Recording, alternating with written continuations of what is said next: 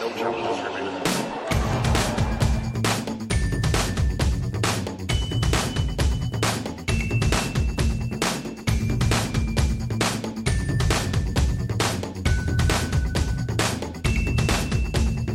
Welcome to episode 107 of No Challenges Remaining. I'm Ben Rothenberg, joined in Paris by my dear friend Courtney Nguyen. Bonsoir, Courtney. Whatever. Hi. Hello. How are you doing? I'm doing fine. You seem doing to, all right. You seem to be surviving, like not at war with Paris. No, definitely not at war with Paris. I think a number of things factor into that. A, have kind of now know like where the restaurants are that are open late, Key. so I can get some food. So I'm less. Actually, today on the radio, uh, I was on our, our radio Roland Garros with Gigi Salmon. Good who plug, good hopefully- plug. Yeah, hopefully we'll get on the radio or on the show because Gigi's great. And um, she was making fun of me about the episode before Wimbledon last year where I hadn't eaten and I was an absolute asshole. You were. Yeah, so um, yeah, she was like, I was so scared of you. Um, and you, she wasn't even in the recording. exactly. you. You. didn't even see Ben. He was Yeah. in a he was in a mask. Um, so yeah, it was. Uh, so now I'm I'm fed well, which is good. I think also expectations. I just don't really expect to be entertained by anything non tennis related while I'm here. So I don't know. All in all, it's all good. We're once again with our good our good friend Chantal Yes. in our lovely Airbnb, which I love. Which is not much. Serena, because I think she does go by that name also, doesn't she? Doesn't she have some French name that she goes by, Serena? It might be right. I think it's that like Call Me Chantal. Yeah, it does sound familiar. So yeah, so it's fine. Okay, there we go. Yeah, it's been a good week so far. I've been, I will say, I've been undercarbonated. This is a first world problem because the. Oh, you're gonna you're gonna bust out your rant now? I don't know if we're gonna do. Uh, if if I do have a, ra- maybe I'll save it. But basically, this tournament used to have an endless supply of Perrier, and here this year it is not totally gone, but just like so scant. And it's like really hunt for it. It's kind of a kind of a Lord of the Flies situation sometimes. for me and only me. Let's be clear, no one else cares as much. But for me, it's a game changer. really and I feel like sparkling water. What can you do? and I feel like my reporting has been undercarbonated, and if you can tell the difference, I apologize. But know that it's not my fault. I'm doing my best. do my best Do my best. on flat, tiny bottles of Vittel water. Can we start with the do my best? We're going to look back in this episode. For- We are not going to talk about anything that's going forward. because we want this episode to have some staying power, not just because when we record this is Sunday night, so there's a match Federer Monfils midway through and not even done yet. So we are not going to talk about what's going to happen going forward at all. We're going to look back because we are. Unlike Victoria Azarenka said, "What do you learn from Madrid?" Oh, I don't look back. Oh, we do look back. That's all we do. We live in the past. We- I have a mansion in the past. It is filled with secrets and skeletons and sadness. there we. that was dark. We're in Paris. You're the weirdest interior decorator in your in your mansion. Uh, let's start The anti-JJ. the story that started on day. w- Uh, let's start with the one that happened the day before the tournament, and some previewing of the thing. We'll keep this one fairly quick with Stan Wawrinka. This was a big story pre-tournament. A article that came out on the Roland Garros website, most notably of all, which Stan objected to, which said, and it was only up there for a brief window, maybe about twenty minutes, and it was Longer was than that. Okay, longer than that? Yeah. Okay. Definitely like maybe like 90 minutes or so. Okay. But on there for a while. And it was premised on talking about Stan's personal life, using the fact that his first round opponent, Marsel Ilhan's name sounded similar to that of his uh, wife, who he recently separated from, uh, Ilham. And then went on to speculate about various things in his personal life, with um, linking him with uh, Croatian player Donna Vekic, who made third round here, surprising everybody. It's a Great good- tournament good- for her. Good week for her. Yep. Um, that part wasn't great. Uh, that was obviously a big splashing, sort of like eyeballs popping out moment early in the tournament. Courtney, what did you make of all of that? Um, you know, I mean, I just I think that everyone's reaction, having spoken to a number of the reporters around here, I mean, I think everyone's jaw kind of dropped as as we read through the piece. Um, given that this is just not something that typically tournament websites do, I, I think that's the really big thing here. This wasn't a private blog post. This wasn't a Newspaper. uh, newspaper article. This wasn't the Daily Mail. This wasn't any of those sorts of things. This was a tournament branded, a tournament uh, effectively um, endorsed, uh, kind of TMZ esque uh, piece of uh, piece of writing, Very which was catty. yeah, it- because it wasn't just it's one thing if you wanted to, as a tournament, say, okay, we're going to do this preview. We think it's kind of funny about this whole Ilhan Ilham thing. So we're going to do this piece on a publicly known fact, which is that Stan is separated from his wife because they've both issued at this point three statements about it and you kind of like put something together based on the public statements and leave it at that. It's a pretty stupid premise for an article, but okay. yeah like i get that. I think it's aggressive. I don't think that most tournament uh, people would do that but No. if that's what you wanted to do i get it and that's fine. But um, this went a little bit further than that and so I, i'm definitely not surprised by stan wawrinka's reaction to it. Um, he called it a shit article he uh, he kind of called for firings and all these sorts of things Head should roll. yeah, head should roll and all that. But it definitely was a weird day because on the same day that that all happened, uh, there was th- that security uh, security issue um, uh, out on center court with Roger Federer on the Sunday of the first day of the tournament. So it was like a really weird Sunday because you were weird, dealing with really weird stories. That um, I don't know. It, was, it just felt like an odd way to start, an ominous way to start the good. tournament. Let's yeah, put it this way. I, it was before I even got here because I got here late Sunday, so missed the first day, and a lot of crap had gone down by then, so I was feeling behind. But also at the same time, not sad that I missed either of those things. Um, the Federer incident was ridiculous in that uh, fan came on court after he routinely beat Alejandro Falla. Um, wanted a selfie, but this guy walks right to Federer, and the security guard stands there and does pretty much nothing. And Roger looks at the security And guard Roger's like, "Are you going to Roger do something?" Roger freezes. Yeah. and you just should not be having court invasions at any time. It doesn't matter how harmless the the kid looks. He was a large teenage boy. He was like you know not like a kid, not Right. not a He's not a child. No, This wasn't the child who reached out and tried to hug Andy Murray, you know, at Wimbledon. I just wanted to bring that up because it's such a sweet moment. it was the Olympics, right? It was in the Olympics, and that was Andy Murray going into the crowd. So once you do that, all bets are off with Right. respect to security. But in your work, in your workspace, which is that court, um, that should just never happen. And, and I was, you know, pretty surprised by some of the reaction afterwards, like, um, you know, of of kind of shrugging a little bit. Oh, that guy looked like he wasn't dangerous. Yeah. Oh, nothing happened. I mean, this was coming from some players as well. I mean, some players kind of were like, "Well, nothing happened, so what's the big deal?" sort of situation. And I really That's not how it works. That is that to me just shows a very um, uh, poor understanding of the history, very pretty recent history of this sport. Of, of obviously we refer to the 1993, no, yeah, 93 stabbing of Monica Seles. Yeah. Um, and this is a sport where, I mean, Ben and I see it all the time. You know, I mean, we get, not we, but I mean, as fans, you get tremendous access to the players. I mean, these players walk around the ground. Sometimes they're unescorted, um, you know, and, and fans can kind of just walk up to them. And that is all kind of the risk that, in a lot of ways, the players take as they walk in amongst the public.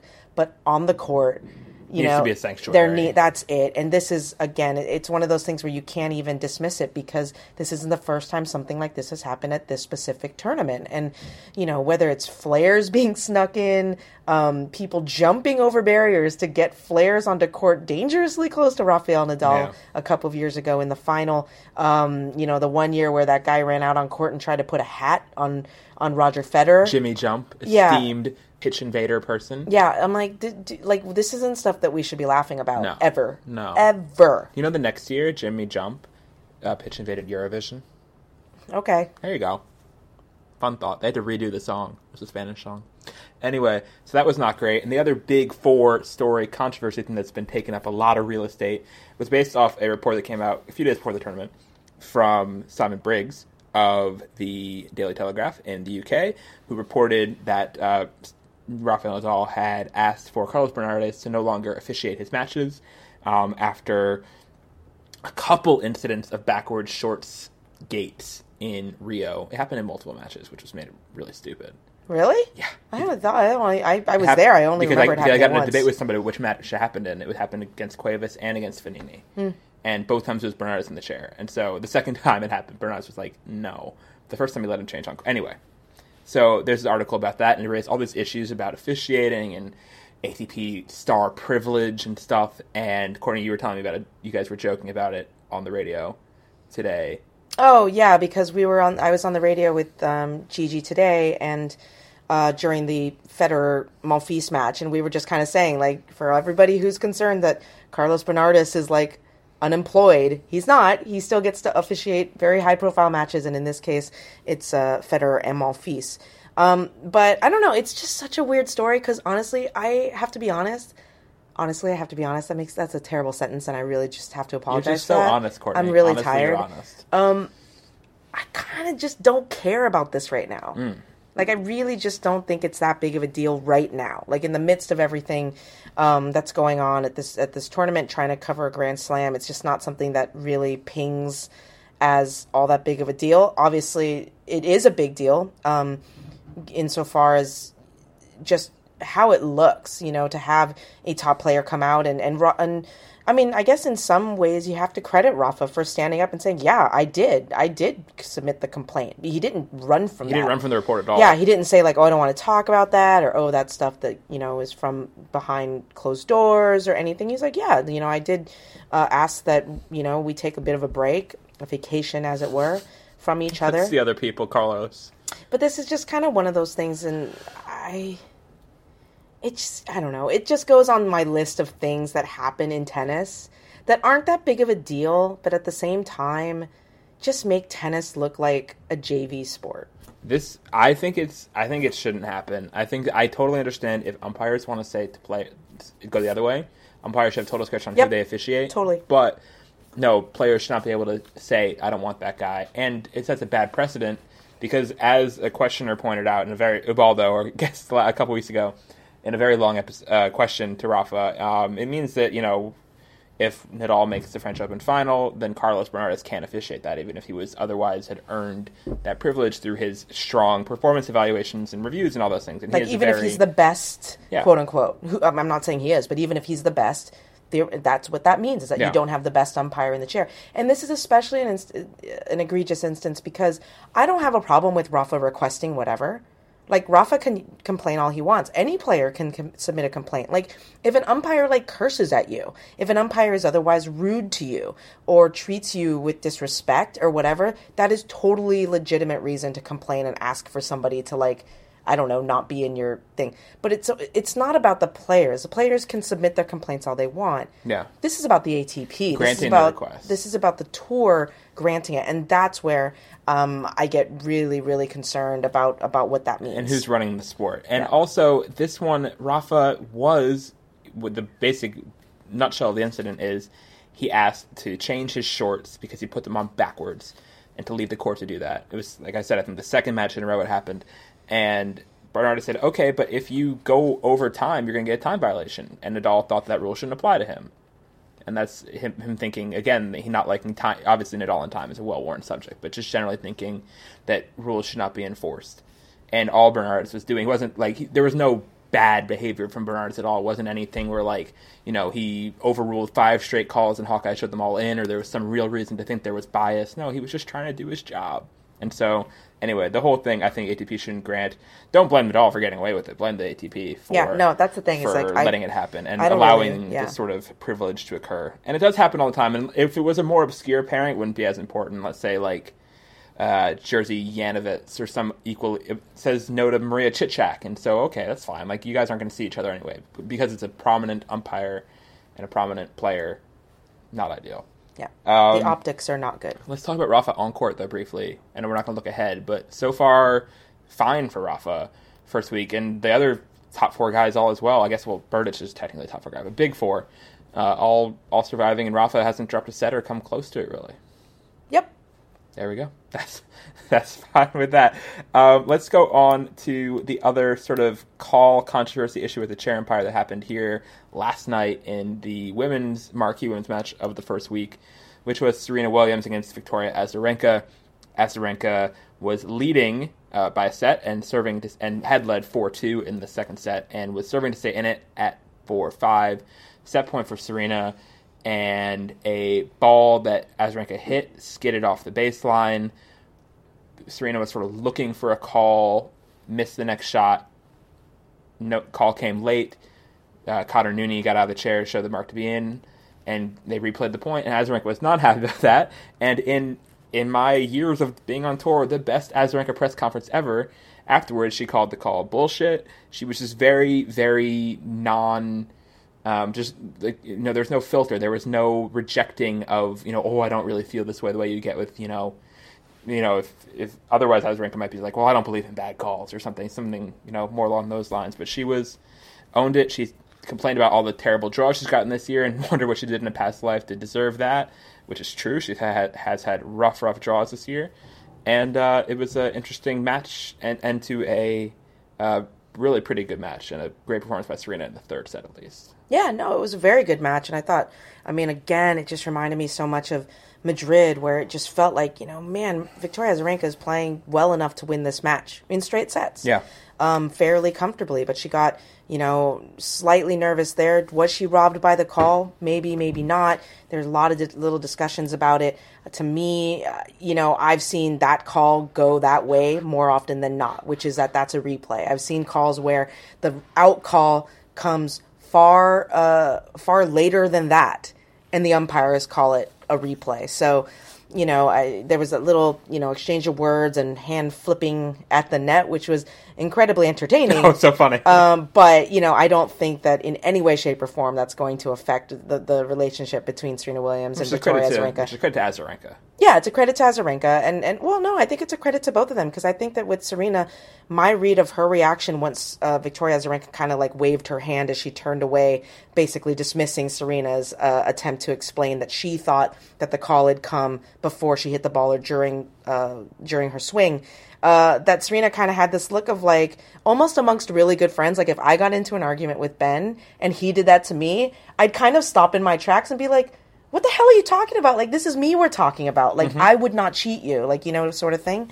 So, you know, I mean, I think that, that, yeah, it was super, super entertaining. I don't think it's that big of a deal in the big, big scheme of things, but it did raise the uh, very real and, and what I think is a big deal um, within tennis, uh, the, pos- the prospect or possibility of video replay in this sport, which I think is, is, is I don't understand why it does not exist. Why not? It's so easy. It's so especially in, on a TV on a TV court, you know, with all these angles, easily just you could have the supervisor come out with a, with an iPad that had the match queued up or something and rewind it and with sound because this was a late call issue in this case. And if it didn't take too long, obviously, I mean, you don't want. Uh, I, I don't think tennis would deal well with the things they have in NFL, for example, like a four minute guy staring at the thing. But if there's a way to do it quickly, go for it. Otherwise, I mean, it doesn't happen that often, but I understand totally as Azarenka's point. I do think it was a rough call against her. I would not have made that call if I was Nouni.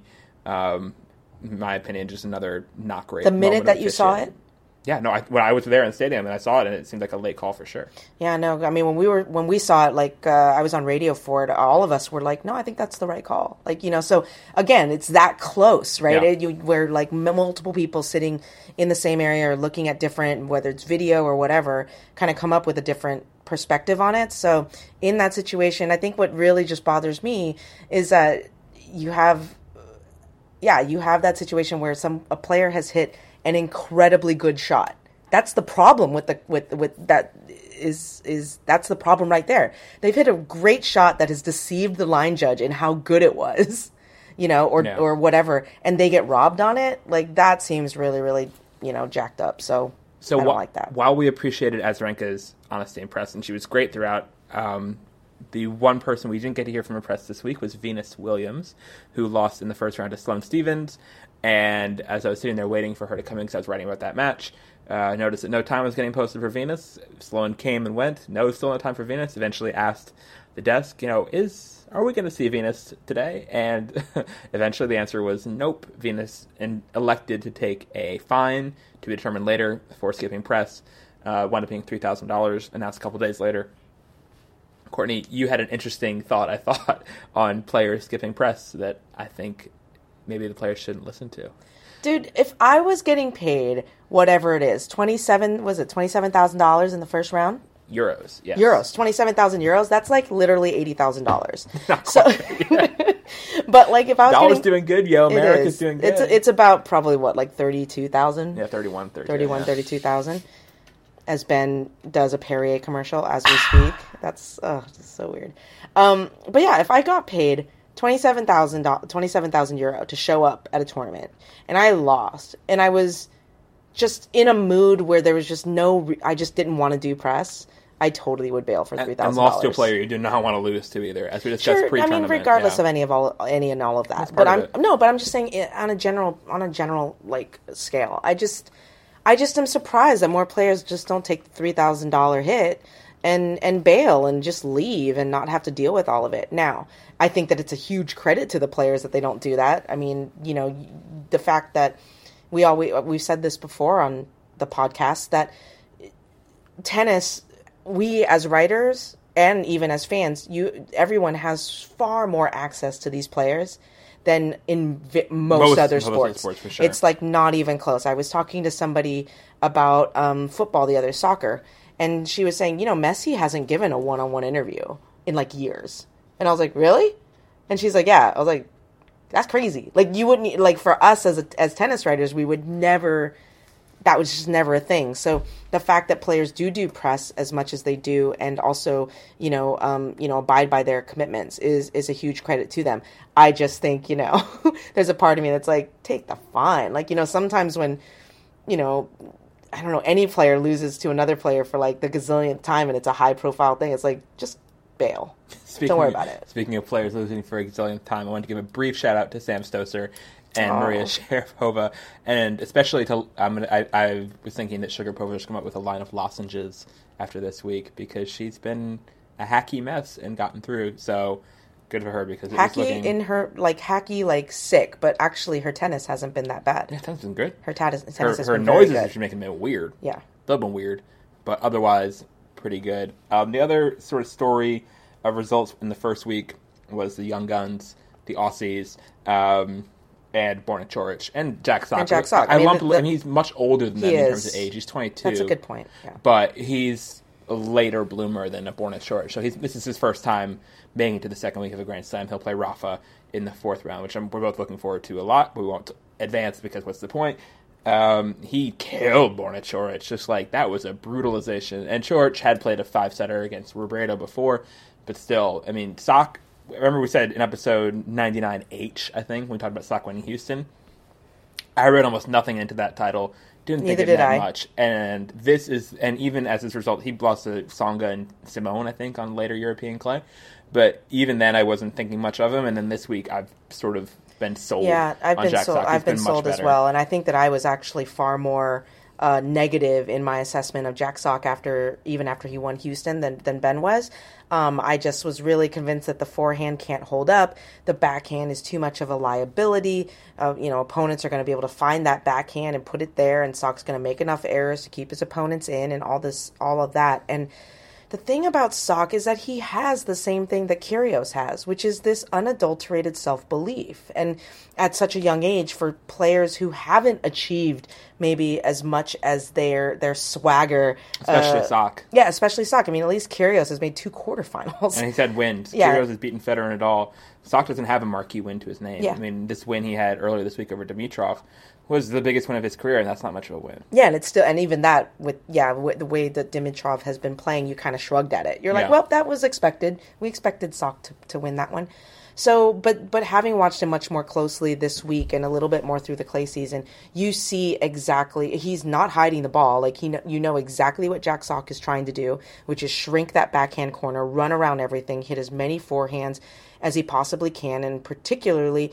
Um, what I kind of like now because he's better at it last year and two years ago, I felt like Jack Sock was just incredibly undisciplined. Right, he was going for shots um, that were never on, and and you're just like, dude, you're way out of the court. You got to hit that forehand bigger than just like looping it back in and exposing the the remes- the remainder of the court and leaving it open. Yeah. Now he's he his he's so much better with his decision making, which has made his game a lot tighter. And so I appreciate that. And one of the f- more fun things that I really enjoy watching in sock matches is that move that he makes where you you know it's like it's like a tight maybe 30 all point break point a 15 30 point whatever it is when he's returning and you know the person misses the first serve and you just know Green light. yeah, green Yeah. light. Jack Yeah. Sock is about to get in and rip it, and it's kind of fun. Like I really, really like it. Um, and more often than not, he is ripping that forehand and getting it in. And so I don't know. I've really enjoyed watching him this week, and um, yeah, I'm I'm much more of a believer in in Jack Sock now than I was four weeks ago. What would you say his upside is in terms I- of this? I I, I told I think I I, think he's somewhere between an Isner and a Roddick. I, I, I don't think about it that way. And Yeah. for me, not because I, I just I just don't think about it that way. Okay. Um, but I I think I told a number of people that this week that I think that of that young set, and like we said, he is a little bit older, but I do think that of that younger set with Kyrgios, Kokkinakis, Coric, whatever, he's the guy that's going to win a major first. Wow. I think that he can zone for. I think that he can play that type of tennis for seven matches. I think that qualifies as a court and to win hot take. Is it? I think so. I guess. I mean, I just- curious, and that's a hot take. Yeah. Yeah, but Kyrgios has. I mean, has Kyrgios proven that he can like Kyrgios withstand also- a tournament? No, he's also not as he's strong so, as Sock He's so yet. I don't want to say fragile, but he's proven so breakable in that he's he has elbow problems here. We'll see he'll be good at Wimbledon, but just like constantly not playing a full schedule and stuff. And yeah. here's the thing about Kyrgios that kind of bothered me a little bit, and this is totally ticky tack, but I just remember that this was like a very visceral reaction that I had. Was like it felt like maybe thirty within the hour of losing to Andy Murray, um, in the uh, what fourth, third round. Third round. Yeah. Um, he was like reposting his hot shots on Twitter and Facebook, Mm. like before he had even done press. he was like, "Tough day, lost it, but check out this tweener." Like, and check out, and I was just like, I don't think I really Maybe like that was somebody else though. Could have been like a Yeah, that's true. No, that's true. It could have been his social media manager, which is very possible. But I just, so maybe you're right. I, I shouldn't blame so- uh, No, but even still, as a, it's not a good look. For it's not a good Twitter PR look, No, but you're right. I, agree. shouldn't. I shouldn't tag him personally with it. Yeah. But when it happened, I was like, ugh, like that's gross. Don't do that. Like, be pretend you're bummed. the third player of this group we haven't talked about is Thanasi Kokkinakis, who made the third round of a major for the first time here. He came back from two sets down and five two down in the fifth set to beat Bernie Tomic in a, which is it's part of a tremendous headline called in an Australian paper, which I heard is going out of business soon, which is part of the reason they felt free to do this, which I think is tremendous. In like the Metro paper they hand out on like Australian public transportation, saying Bernie chokes on cock. Which what's not to love about that? Um, and although someone else said maybe it's pronounced like Kokkinakis and it's Bernie chokes on, chokes on coke, No. which is a cocaine people reference. people need to realize something about the cock nickname because every single time I put it on Twitter, people are like, "I can't believe you said that." It's literally his nickname. Yeah. If you ask Australian players and Australian coaches and people even within Tennis Australia, Darren Cahill, I've asked him too. They're like, "His nickname's the cock." I'm like, "Really?" And No. they're like, "Yeah." And they say it completely with a straight face. So it's not that big of a deal. It's not like we've come up with it and we're scandalizing We're it. giggling, giggling. It's yeah. his nick. They call him the cock. I can't. I think don't know wasn't I his do. Instagram handle like the cock one or something at some point. Nice, I think so. like a wiener at the end. I'm gonna leave that there. No, the Courtney was holding up her finger as if her finger was indeed a wiener, quote unquote. I love that I said wiener. Pretty great. My god! I had I'm really so good wiener schnitzel in Vienna, by the way. It was I'm tasty. sure. I only like ate one meal there, but it was that, and it was pretty tasty. Um, one other match before we get to drag slay, which we're going to sort of do later. Um, one the match, which maybe is a drag slay situation, that I want to just mention, acknowledge two, well, two matches from uh, Yulia Putintseva, uh, who my my main hope at the end of 2014 was that Yulia would come back and be a relevant-ish person. 2015, not quite there yet, but she did manage to beat Alexandra Krunic and had a great celebration afterwards, and then played a long match against Lena Svitolina, uh, eventual quarterfinalist Lena Svitolina, in the second round. My dark horse pick for the semis. Yeah, stay alive. Yeah. My Bacsinszky pick is staying alive as of recording this. Woot woot. We know about So, tennis. We're we doing just okay. As Kvit, oh, but you picked Kvitova make the final, so one of us is going down with that. Did I? You did. I did not know what I would. I mean, the top half. Do we even need to rehash the no, we're not going to redo the it. disaster But of all that? yeah, re-listen if you remember how confident those picks were. uh, but we're not t- totally stupid yet, so that's nice. Did I pick nice. Sharapova to beat Kvitova? Yeah, you did. Okay, I picked right. Sharapova to beat Bacsinszky, Okay. and now Serena's going to Basically win so- all of us. Yeah, Yeah, oh beat well. everything. Um, but like, but like we said before, though, with Serena, we talked about Serena a little bit. Her first week, like I, when when she was losing to Friedsam, I was thinking, okay, this is exactly what I picked. Serena loses somebody, but I have no idea who. Friedsam is exactly I have no idea who. literally like the as only, a person, like literally the only name in 128 per women draw for Ben I can think of that would be like, yep, nope, got nothing for you on her. I knew that she had like frizzy hair, but that's about it. Yeah. I had nothing. Yeah. So she's the other Annalena in German tennis, which is saying a lot. Um, yeah, so that's basically this. Any any moments from Poot Svitz that you wanted to immortalize? No, it's just that I mean, once again, even though here's the thing. uh, and that wasn't an edited thing that just happened. That was just literally the way that my brain works. Um, I found the Putintseva stuff very interesting when contrasted with everything that Alize Cornet did this week. They could have played each other. I know, but to me, there is. I actually genuinely 100% enjoy everything that Alize Cornet does on court. Everything, every single thing. I love it all. I lap it up. It's just I, Mm-hmm. I watch the everything. gifs. I love it all. It's just she's a gift and a gift. Um, Poots.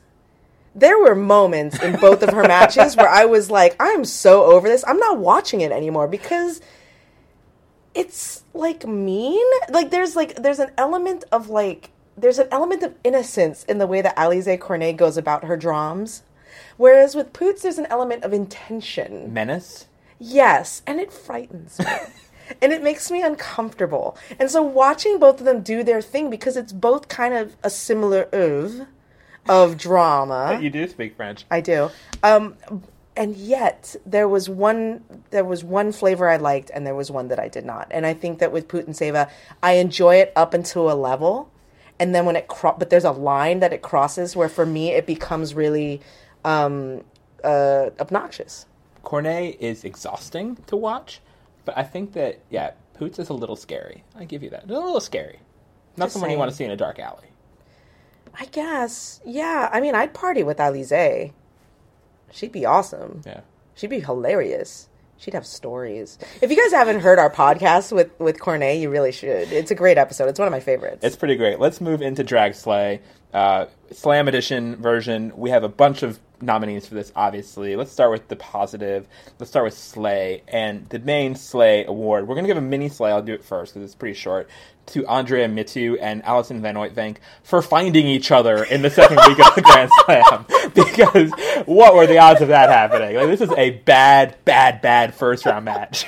And these two ladies How did this happen? without not much work of their own. Like, okay, Pliskova, Oh, Pliskova's one yes, real okay. scalp. it was of. the Bouchard section. It was the Bouchard section, Yeah. which is which is desirable real estate for the foreseeable future, um, just like a Gulbis section is, etc. Uh, we didn't mention Gulbis. Gulbis lost. Oh well, he's down in the 80s. R.I.P. Gulbis. Um, yeah, Mitu uh, came back and beat Pliskova, who is really misfiring that day. That was not a pretty match. Uh, I watched a lot of the Van Uytvanck Diaz match, and it was I know, but I like Van Uytvanck because, like I said in another episode, I think in we're talking about Brussels, where she Yeah, the, the Petkovic match. yeah, yeah, yeah, because she nearly beat her. Pliskova, uh, sorry, Pl- not Pliskova. Van Uytvanck is like the lone like ginger ginger, not only in tennis, maybe in professional sports, and she is so translucent and pale. I'm like I'm much less pale than Van Uytvanck, and it makes me feel Yeah, Ben's Like- Ben's like a skin. human being. yeah, Ben's skin is like Not bad. Like like like caramel tan. I would say it's more like Sloan compared to, Compared to, to- Allison.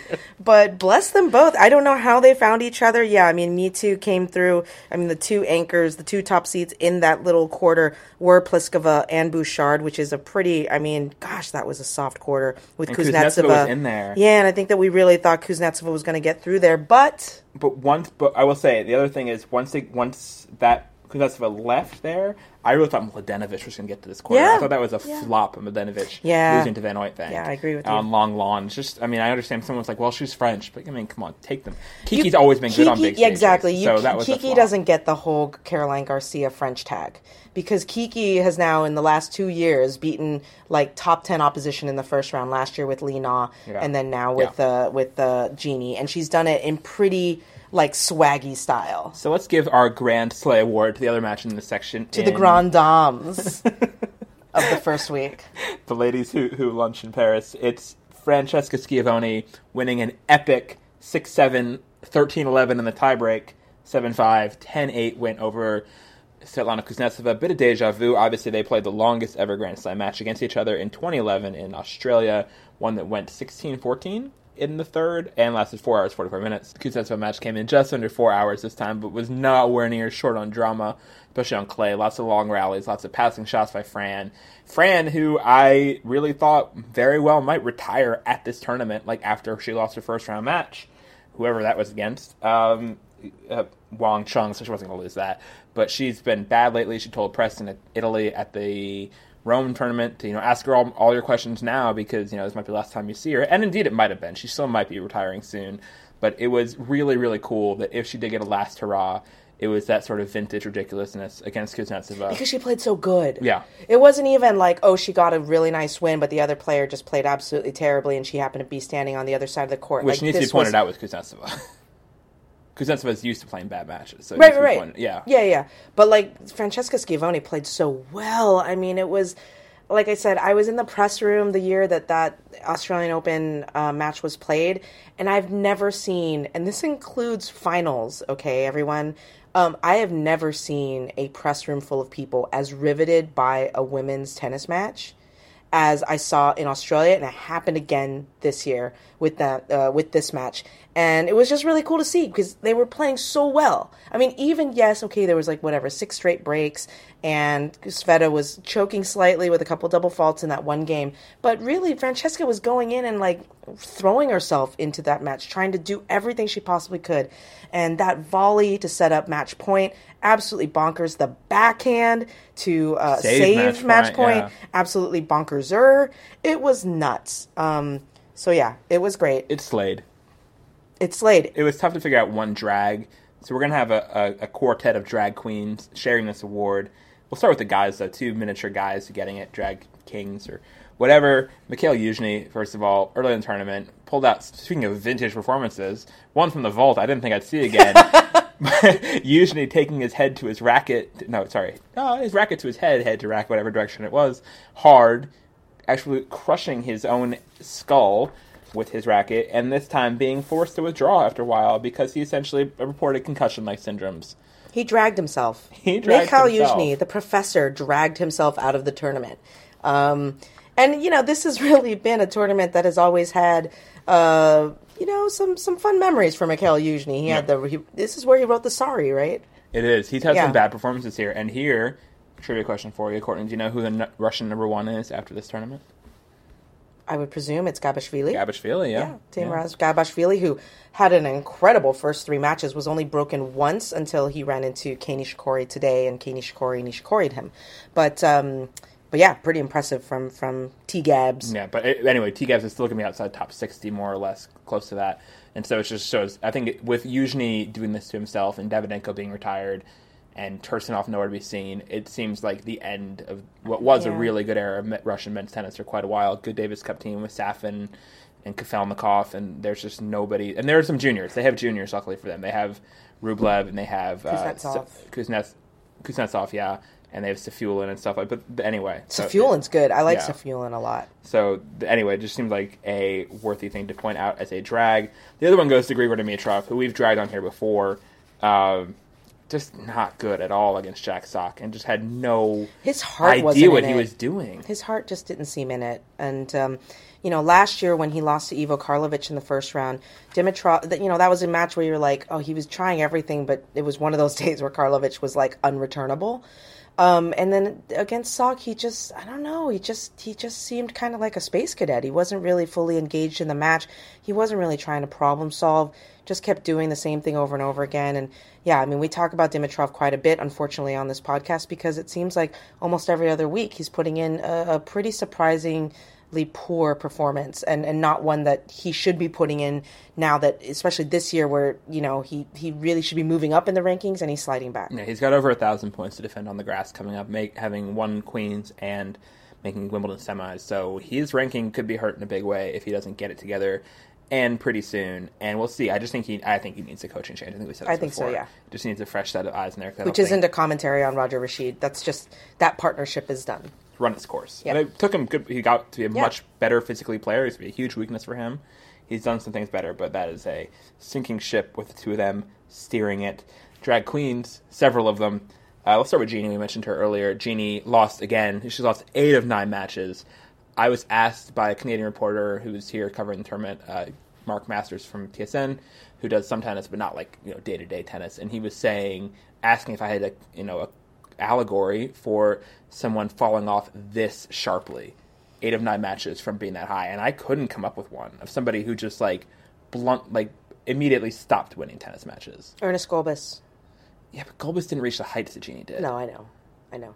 Yeah, no, it, it's it's it's. Gulbis was still winning some matches last year. Hard to say. I mean, because when you think about the slumps, like the really bad ones, I mean, the worst. I mean, the mo- worst and most prolonged, really major slump of the last few years has been Ivanovic. What happened after she won in 2008? Yeah. I mean, even like you know, it's a crazy thing to think about. But by making the quarterfinals this year, it's the first time she's been in the quarters here since 2008 when she won. If she wins one more match, she'll be the first semi of any major since she won 2000. I mean, that's pretty, you know, and this is coming from, remember, when Ivanovic won in 2008, it didn't come out of the blue. She'd won she two had- of the previous four slam finals. Exactly, and she had been, yeah, she'd been the, the French Open bef- uh, final before that, and she had done semis and, and, you know, was a top five player. I mean, that was almost the culmination of a, of a real nice build It was up. kind of overdue because she was thinking like, why isn't Anna won to slam yet? So I'm like, wow, Anna came out of nowhere. Right, exactly. Whereas Genie, it was really, you know, shot of a, shot out of a cannon. So, yeah, I agree with you. It is really hard to compare it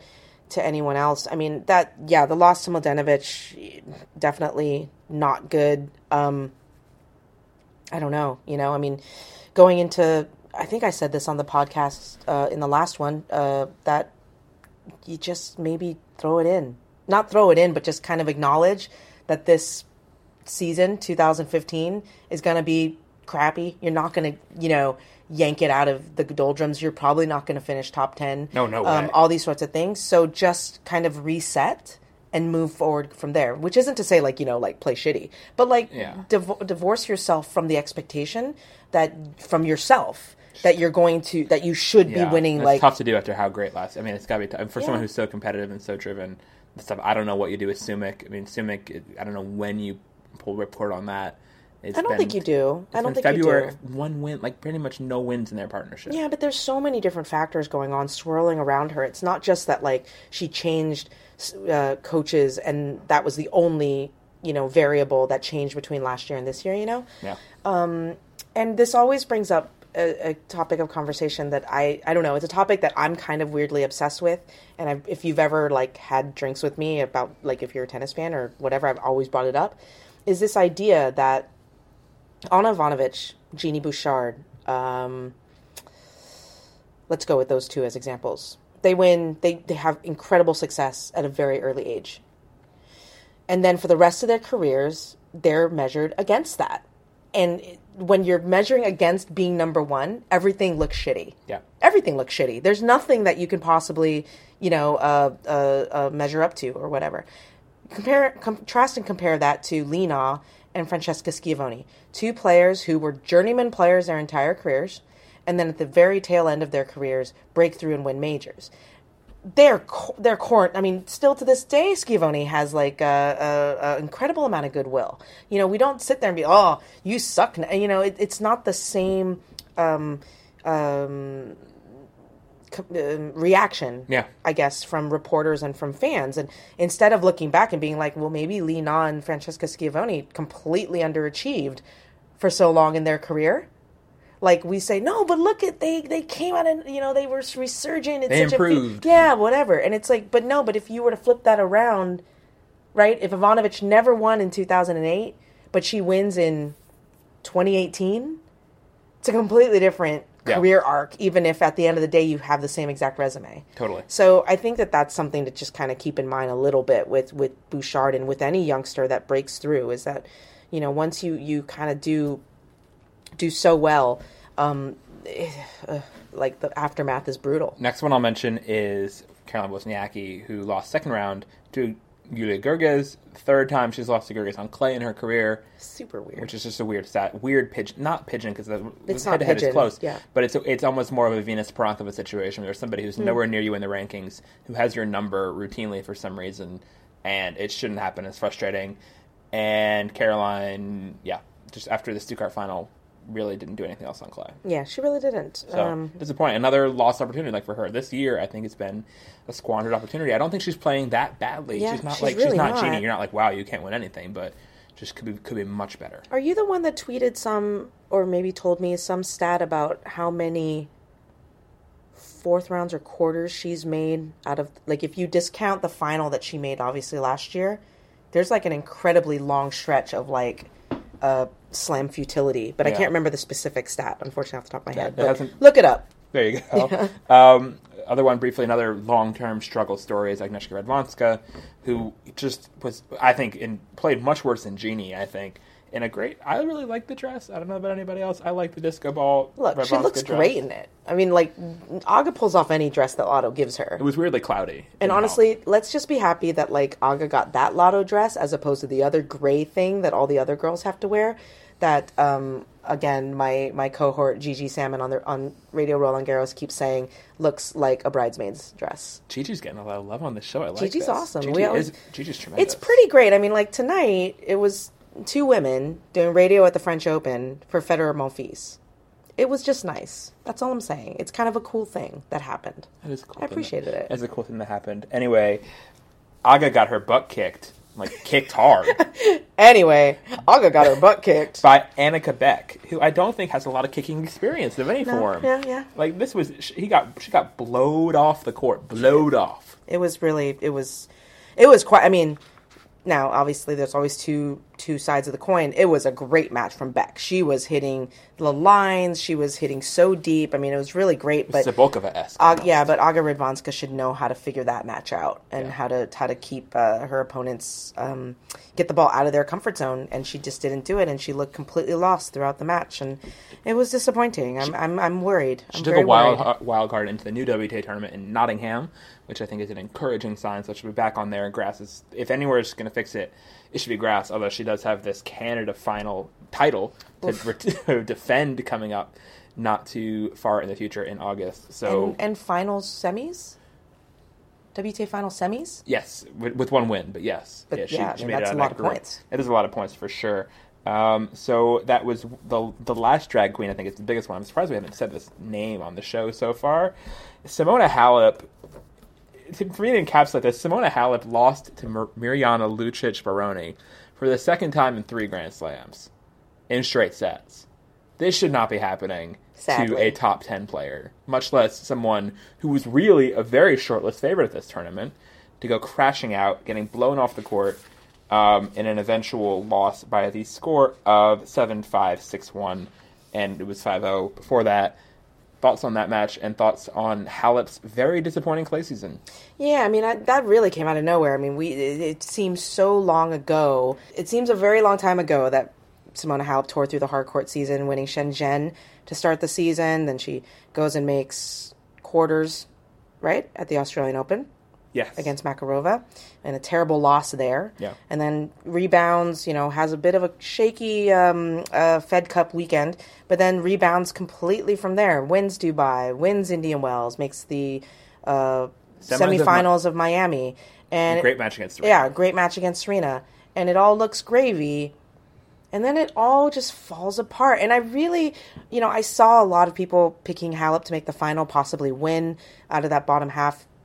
Um, and I just didn't see it. It never felt it. She never had that confidence on the clay this season. And I, and I never really could pinpoint why that was. And I asked her specifically after her loss, you know, uh, whether she could pinpoint it, you know, because sometimes players can't, right? They come in, they're like, I have no idea why this is happening. She said it was because she was trying to be too aggressive.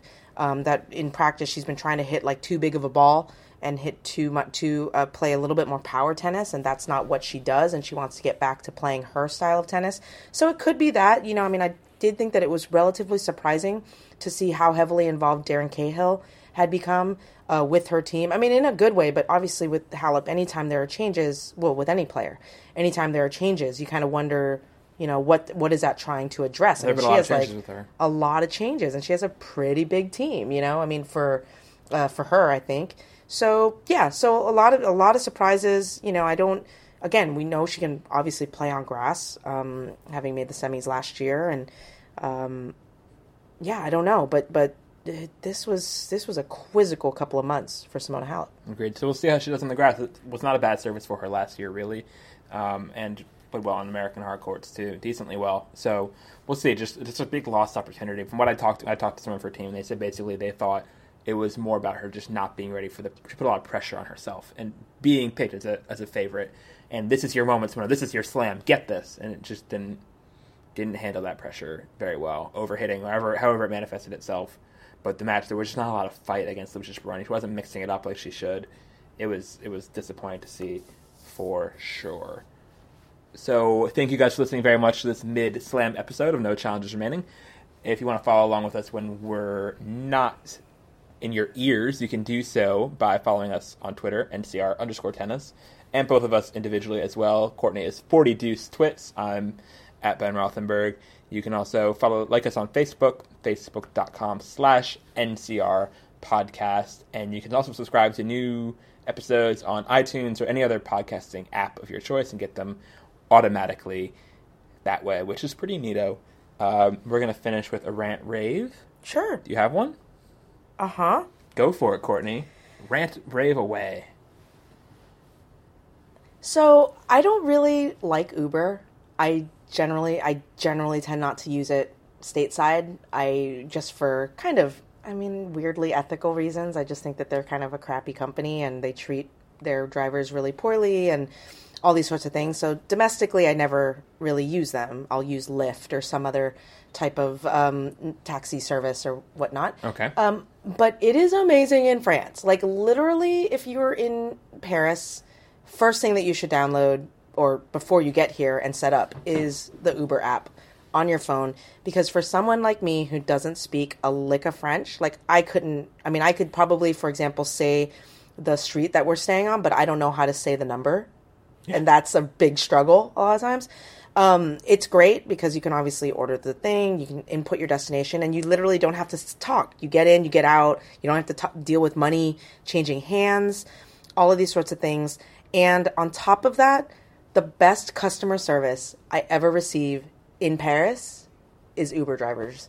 They are so good. You sit in, and a lot of them speak English, which is somewhat helpful. But you sit down, they have bottles of water for you. They have 20 different charging cables coming out of their little uh, cigarette lighter in the back of the thing, uh, mints, chocolates, all that. Um, it's super great and uh, and pretty reasonable, I think, compared to taxi prices. And I always get really nervous in the taxis in Paris because I'm never entirely sure that they're going where I need them to go because I don't necessarily trust them. So, Uber in Paris, highly recommend it. Do download the app, it's fantastic. But nowhere else. Nowhere. Except actually England. England's good because it's cheaper oh, then, then black cabs. than the black cabs, yeah. Black for sure. cabs are expensive. Um, my I already did my Perrier spiel. I feel like that would have been a much better rant now, but I will come up with a more of a rave, which is for a slash rant, rant slash rave. Um, there's not a lot of food on site for media here, but the one thing I have had a couple times is these, and you'll be surprised this because we talked about it, we bashed them before, but I had those waffle things Uh-huh. out on the walkway, and they come they, they call it is French for waffle, okay?